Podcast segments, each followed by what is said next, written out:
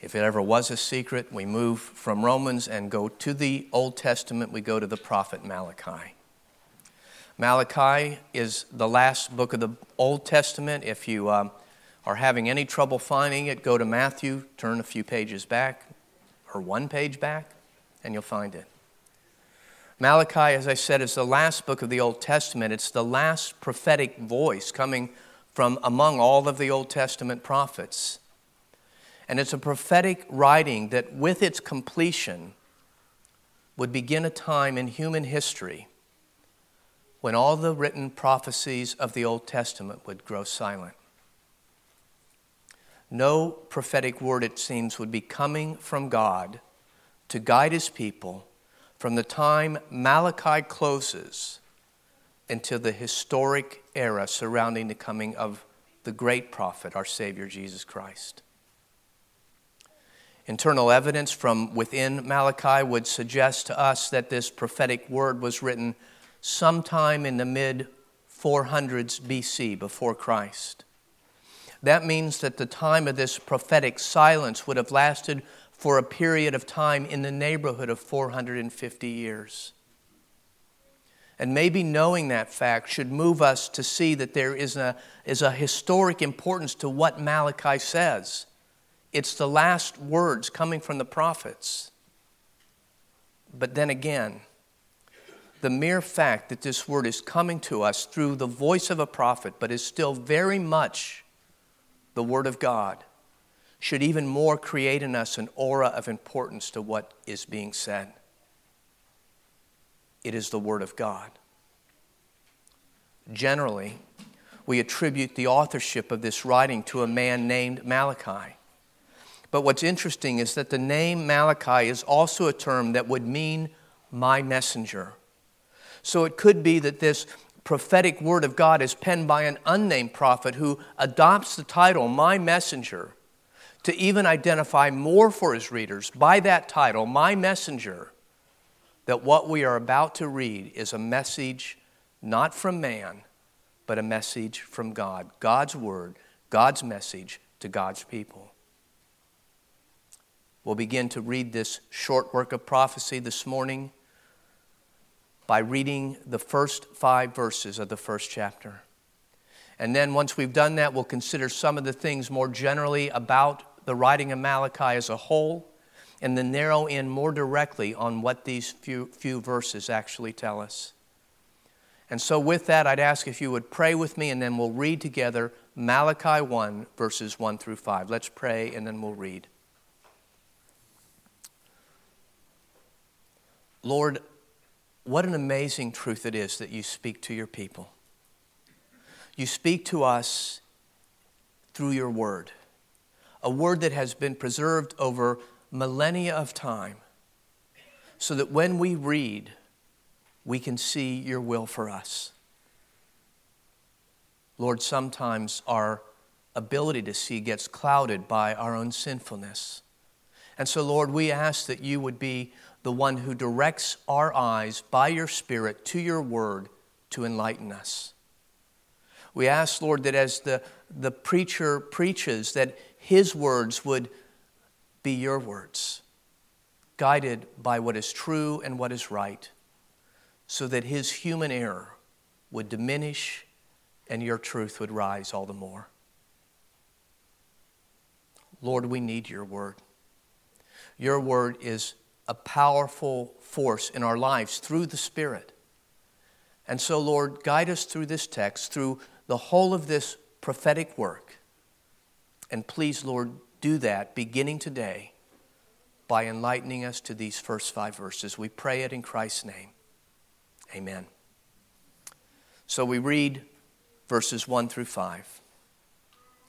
The oracle of the word of the Lord to Israel by Malachi. I have loved you, says the Lord.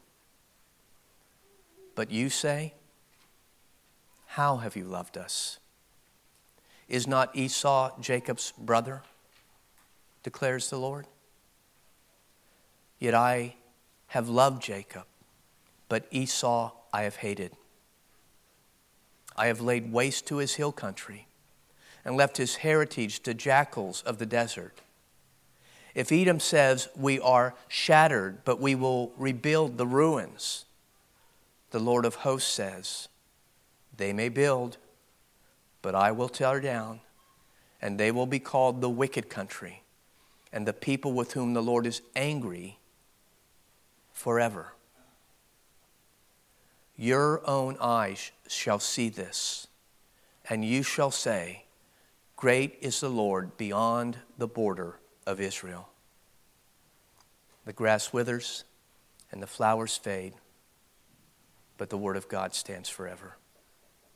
Amen. As a pastor, I have said to some people on more than a few occasions that although I am a minister, I have no particular right as a man to speak into your lives, my fellow human beings. My human opinions of what you should do with your life and in your life have no higher innate value than your own opinions or the opinions of any other person. And that's true no matter how odd I might think another person's opinions might be.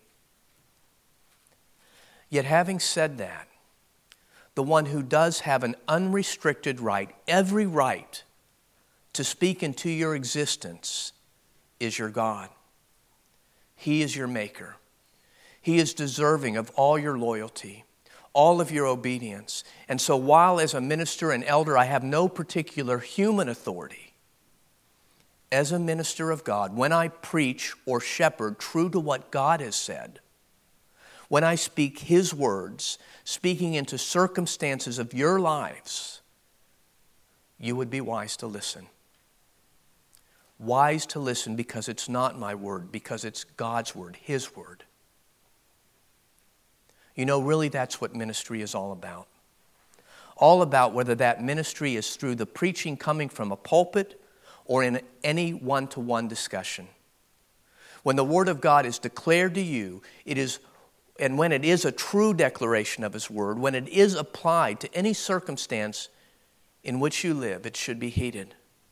And heeded for one reason alone because God has spoken because it is His Word, because He is the one who speaks into your lives. And the reason I begin today by saying these things, the reason I say these things this morning is because it really is so essential for us to know that whenever we read from any part of the Word of God, God's Word is meant to be life directing, often life changing. As I said, Malachi means my messenger. This is God's messenger speaking to you. This is the message of God. And what we find as we read through this prophetic work, as we read through it in the weeks that will lie ahead of us, is that there will be challenges. There will be challenges to us in our life practices, especially as people of God who belong to Him through Christ. And when we find ourselves most challenged by the words of Malachi, we will do well, most well, to remember that the words are indeed God's authoritative words given to us. We would do well to submit whatever to whatever God has said, and particularly to do so if we are finding God's message somewhat difficult for us to live by, to follow. And I say that to us this morning, that to us today, even as we well realize that Malachi was written two and a half millennia ago. We sometimes want to think that when we read words written so long ago that they were for those times, not for our times. And it is true that in the most immediate sense, the words of the prophets of the Old Testament are always written in the first case, for their own surrounding culture, the times in which they lived. The prophets were initially writing to their own contemporaries and trying to awaken them in their age to their God and to the will of God for them. But we should always know, always know that in many ways, those original readers, the original readers of the prophets, were very much a people just like us. Of course, we live further advanced in time. We have these newer blessings of many life altering inventions. We travel in automobiles and jets and not so much on foot. We have new technologies. Uh, we have uh, masses of information at our fingertips. We have running water and flushing toilets. But whether a people lived in ancient days or in modern times, we still also share so many commonalities. Our sinfulness, for example, and the roots of our sinfulness are not different from those of ancient days. And of course, in any era, in any era of time, our God always remains constant. We could compare our individual histories and our corporate histories with that of an older time period. And we would do that and we would find differences, but in both ages of time, we still see that we have histories that influence us and shape us and direct our lives. And in any age, we have experienced that those sometimes draw us nearer to God and sometimes act as if they are trying to pull us away. And so, when exploring prophetic writings like that of Malachi, we would do well to do so with a knowledge that we can learn much from the past age because in many ways, we just might not be so different from Malachi's first audience. But because we are bringing those teachings of Malachi through the portals of time and into our own age, it's also helpful for us to at least know a little, a few of the basics about the people of that time so that we can better then bring those lessons learned from Malachi through history and into our own lives as we try to learn from the past. So know this, my friends Malachi was written to a people who had returned to Jerusalem and the surrounding region of Judah in order to rebuild a city and nation that had one time been so great, but has since that time been razed and ruined. If you know the history of ancient Israel, you know that under kings like David and Solomon that that kingdom of Israel had grown according to human standards to a, a greatness and power almost beyond imagination. Israel, at a time long prior to Malachi, had been a most influential people. But the greatness of that, that one time great nation was now long gone by the time that Malachi wrote these words. That once great kingdom had divided in two. As time had passed, they would become subject to attacks from enemies, great and powerful enemies. Assyrians would invade, Babylonians would invade, and eventually, with the passage of time, that great city of Jerusalem had been laid to waste. And Solomon's temple, the great temple that stood in that city, the place that was built to house the glory of God, it had been destroyed and the people of Jerusalem and Judah had been taken away from a land that had been promised them by God, and they went into a state of exile. That was part of the corporate history of the people to whom Malachi was now writing. But that history was also past. The history of the exile was in bygone days. The once exiled people, after the Babylonians were defeated by the Persians, were eventually allowed by the Persians to return to their former homeland. They would go back to Jerusalem. The temple that had been destroyed would be rebuilt, the walls of the city would be restored. That is the situation of these people to whom Malachi first was writing. But in spite of that return, in spite of that rebuilding, the spirit of the returned exiles was still low. You see, the number of Israelite people in that region were still few. Were, they were but a shadow of the population of Jerusalem at its greatest.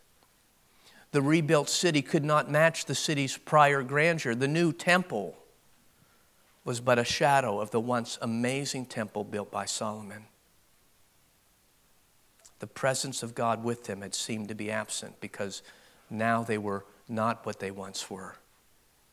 They were a vassal state, and an insignificant vassal state as that, a vassal state of the larger, greater Persian Empire. That's the audience to whom Malachi is first writing. They are people, maybe with some historic sense that their exile was really brought about by the hand of God, not truly by invaders. They were a people, maybe, that had a sense that God had allowed them to return to Jerusalem, though obviously his will was to return them to this lesser and weaker state. And they seem to be a people throughout this prophetic work who, though they have some sense of who God is, feel alienated from him. And they are living in many ways as people opposed to his will. There has been in these resettled peoples a disregard for God's law. There's been a degeneration in the work of the priest. There are problems in marriages. There are people neglecting the good of the Old Testament church, people engaging in sin and laying excuses before God for their sin. And it's into a group of people like that that God brings the first words of this message I have loved you. I have loved you. What beautiful words those should be to hear from God. I have loved you. And what a horrible answer, an insolent answer for God to hear back from his people. They say, How? How have you loved us?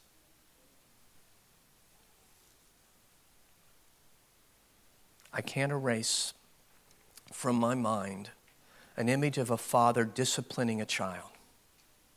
A child has engaged in, in some mischief. You choose whatever mischief that comes to your mind.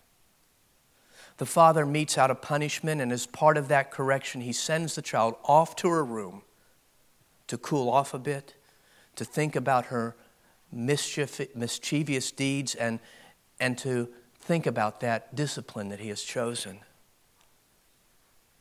And then, after a short while, the father enters her room to speak to his daughter and to let her know that the discipline he has chosen has been chosen out of love.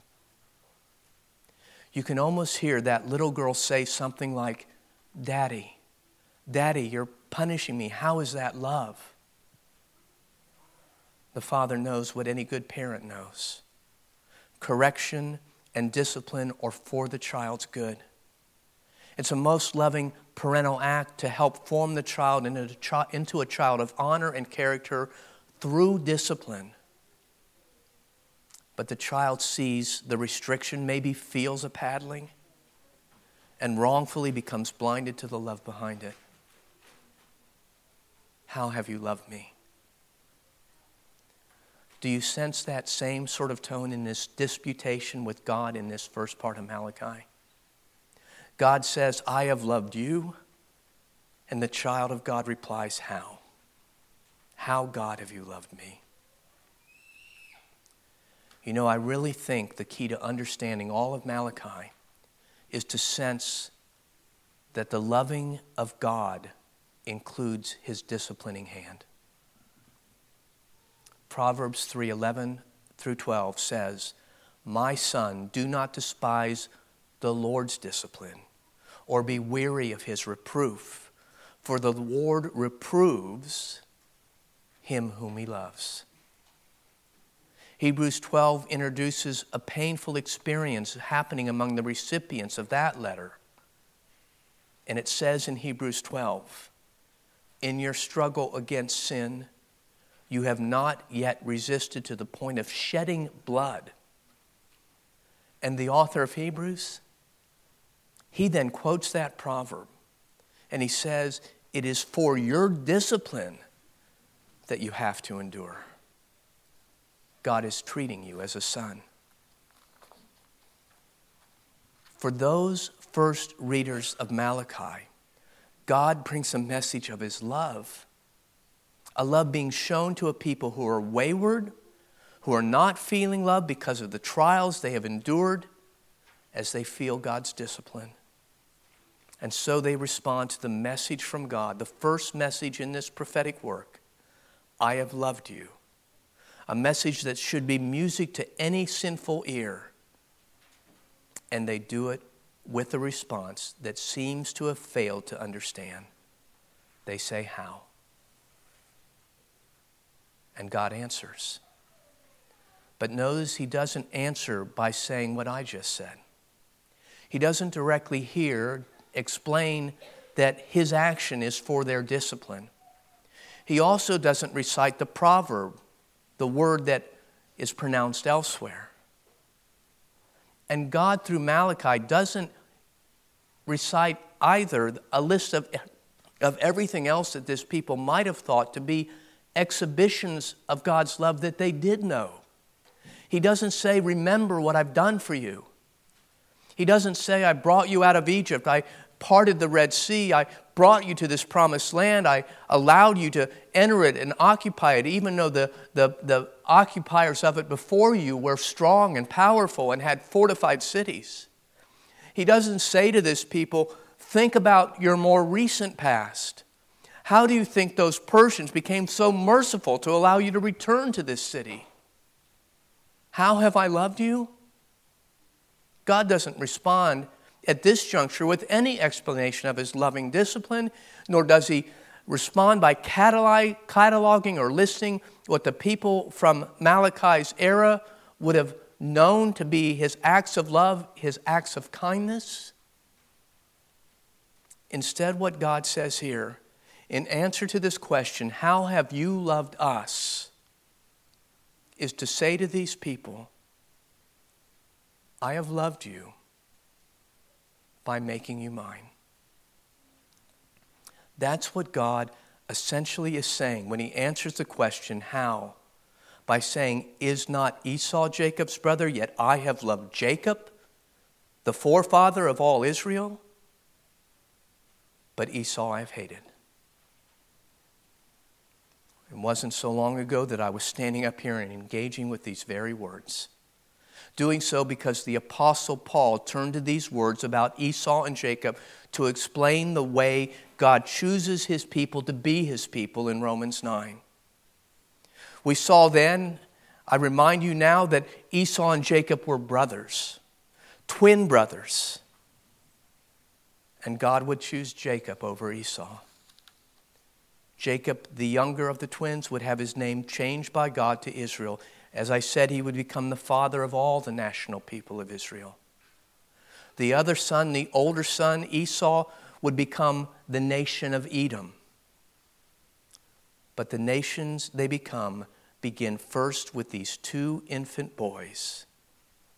They were boys for whom God had differing plans differing plans even while they were still in the womb of their mother and yet unborn. That differing destiny for each child was somehow determined for them. It was something determined for them by God while they were still unborn and before either one of them had ever done anything good or bad. And in a sense, the love of God for Jacob is explained by Malachi the messenger of God by focusing not so much on the way God showed his love to Jacob, but on the way he shows his hate towards Esau and the Edomites. God laid waste to Esau's hill country. God left Esau's heritage to the jackals of the desert if later surviving Edomites were to say, We are shattered, but will rebuild the ruins, the Lord of hosts says, They may rebuild, but I'll tear down. And they will be called the wicked country, and the people with whom the Lord is angry, and angry forever. Here in Malachi, the sense of being one hated by God is one that suggests a rejection of God that is final and wrathful and irrevocable. But at the same time, at the same time, that hatred by God is not capricious or spiteful as human hate often is. God's hatred is a holy hate. It's a holy wrath against all that is unholy. It's his just condemnation of sinners by justly treating them strictly and by visiting upon the sinner the judgment their sin deserves. That's what's involved in God's hatred of Esau. That's what it means to be hated, unloved by God. The sinner is turned over to the just consequence of his own sin.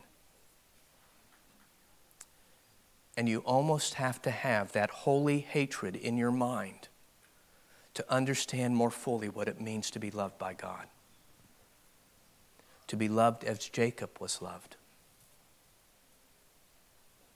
The question itself, how have you loved me, is a question rooted in sin. It is a challenge in whether God really did love his people, thus, it's rooted in sin. And then when we start reading on in Malachi, we see the sin of the loved descendants of Jacob even more fully. But having the love of God bestowed upon the sinful person means that if that person truly belongs to God, he or she will not be receiving what the likes of Esau will receive.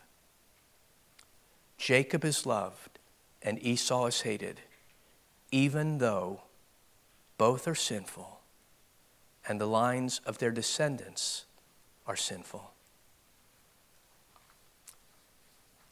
It's probably best that I remind you of something else Paul wrote about when explaining this part of Malachi in Romans 9.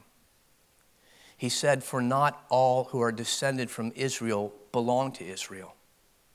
His point was that not every one of the people that come from Israelite ancestry was part of the Israel of God. Outwardly, being born into a nation group or being born into a particular family is not what makes one part of God's covenant family. The one whom God chooses are those whom God chooses, just as He chose one twin and not the other. How have I loved you? I've loved you by choosing you to be mine. Think back again to that image of a human father. The father who is disciplining his daughter.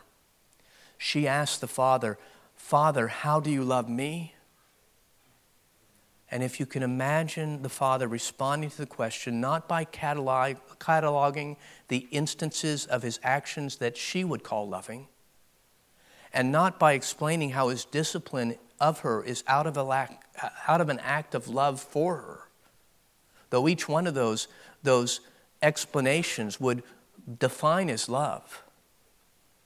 But this hypothetical father, instead, what he does is to wrap his arms around his little girl and hold her tight, and he says to her, I love you.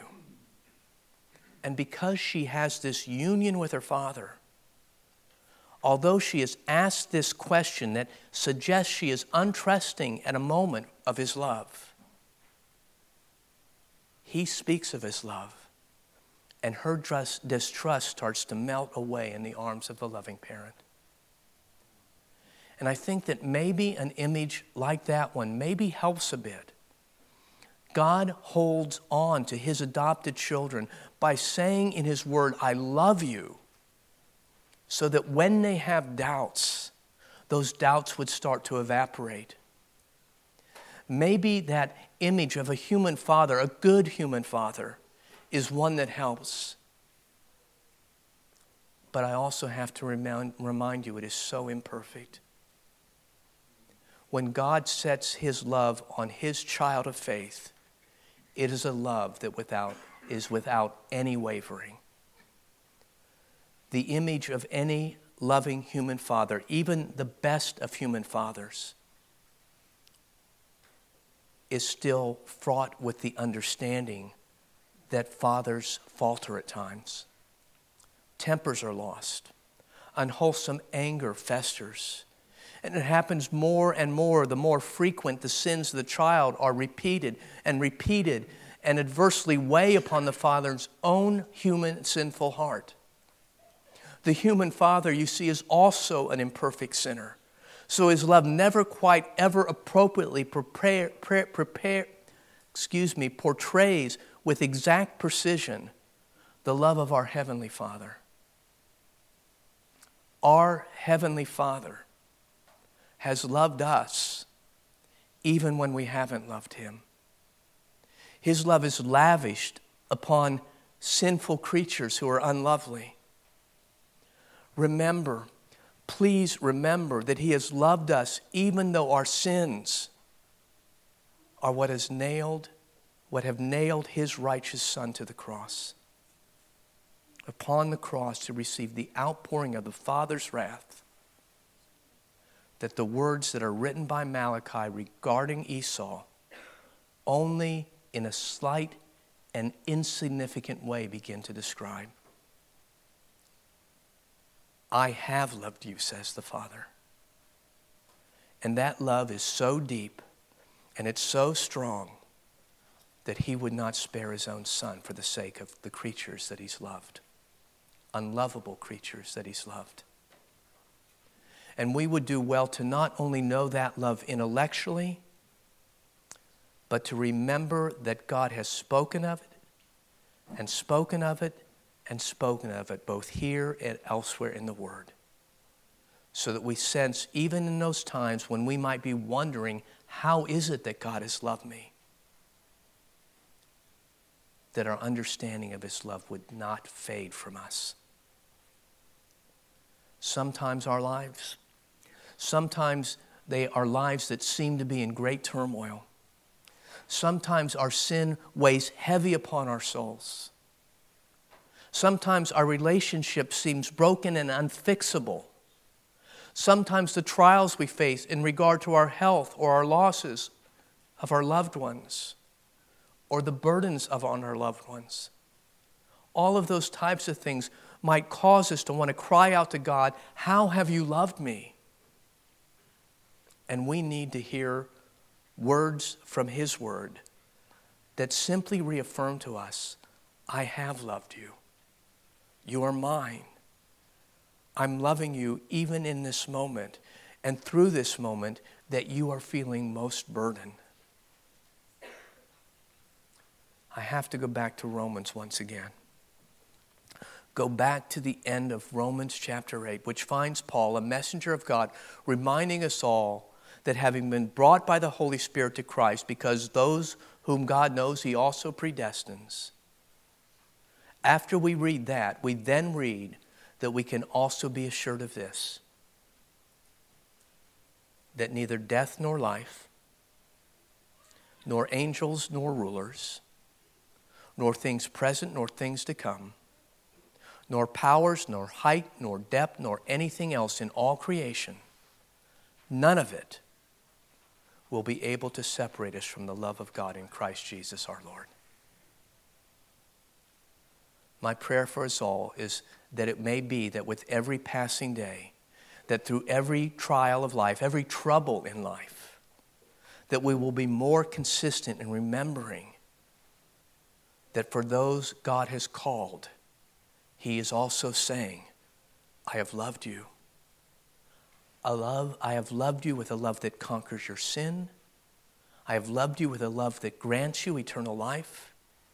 I have loved you with a love that can never separate you from me, no matter what you experience. I have loved you, God says. And may we respond by just basking in that truth the love of God our Father. Let's pray. Our Father in heaven, we, as always, thank you for your word. We thank you that you are our teacher through it by your Spirit. And we pray, Lord, that we would be more assured of your love with every passing day. knowing that you have said it is so, knowing that you have shown, us it is so, you have not spared your own son. Love, your love, is shown to us in the way you have called us to be yours. May we never forget it. And may it change the way we live in this world as we await the day of Christ. We pray it in his name. Amen. We'll close about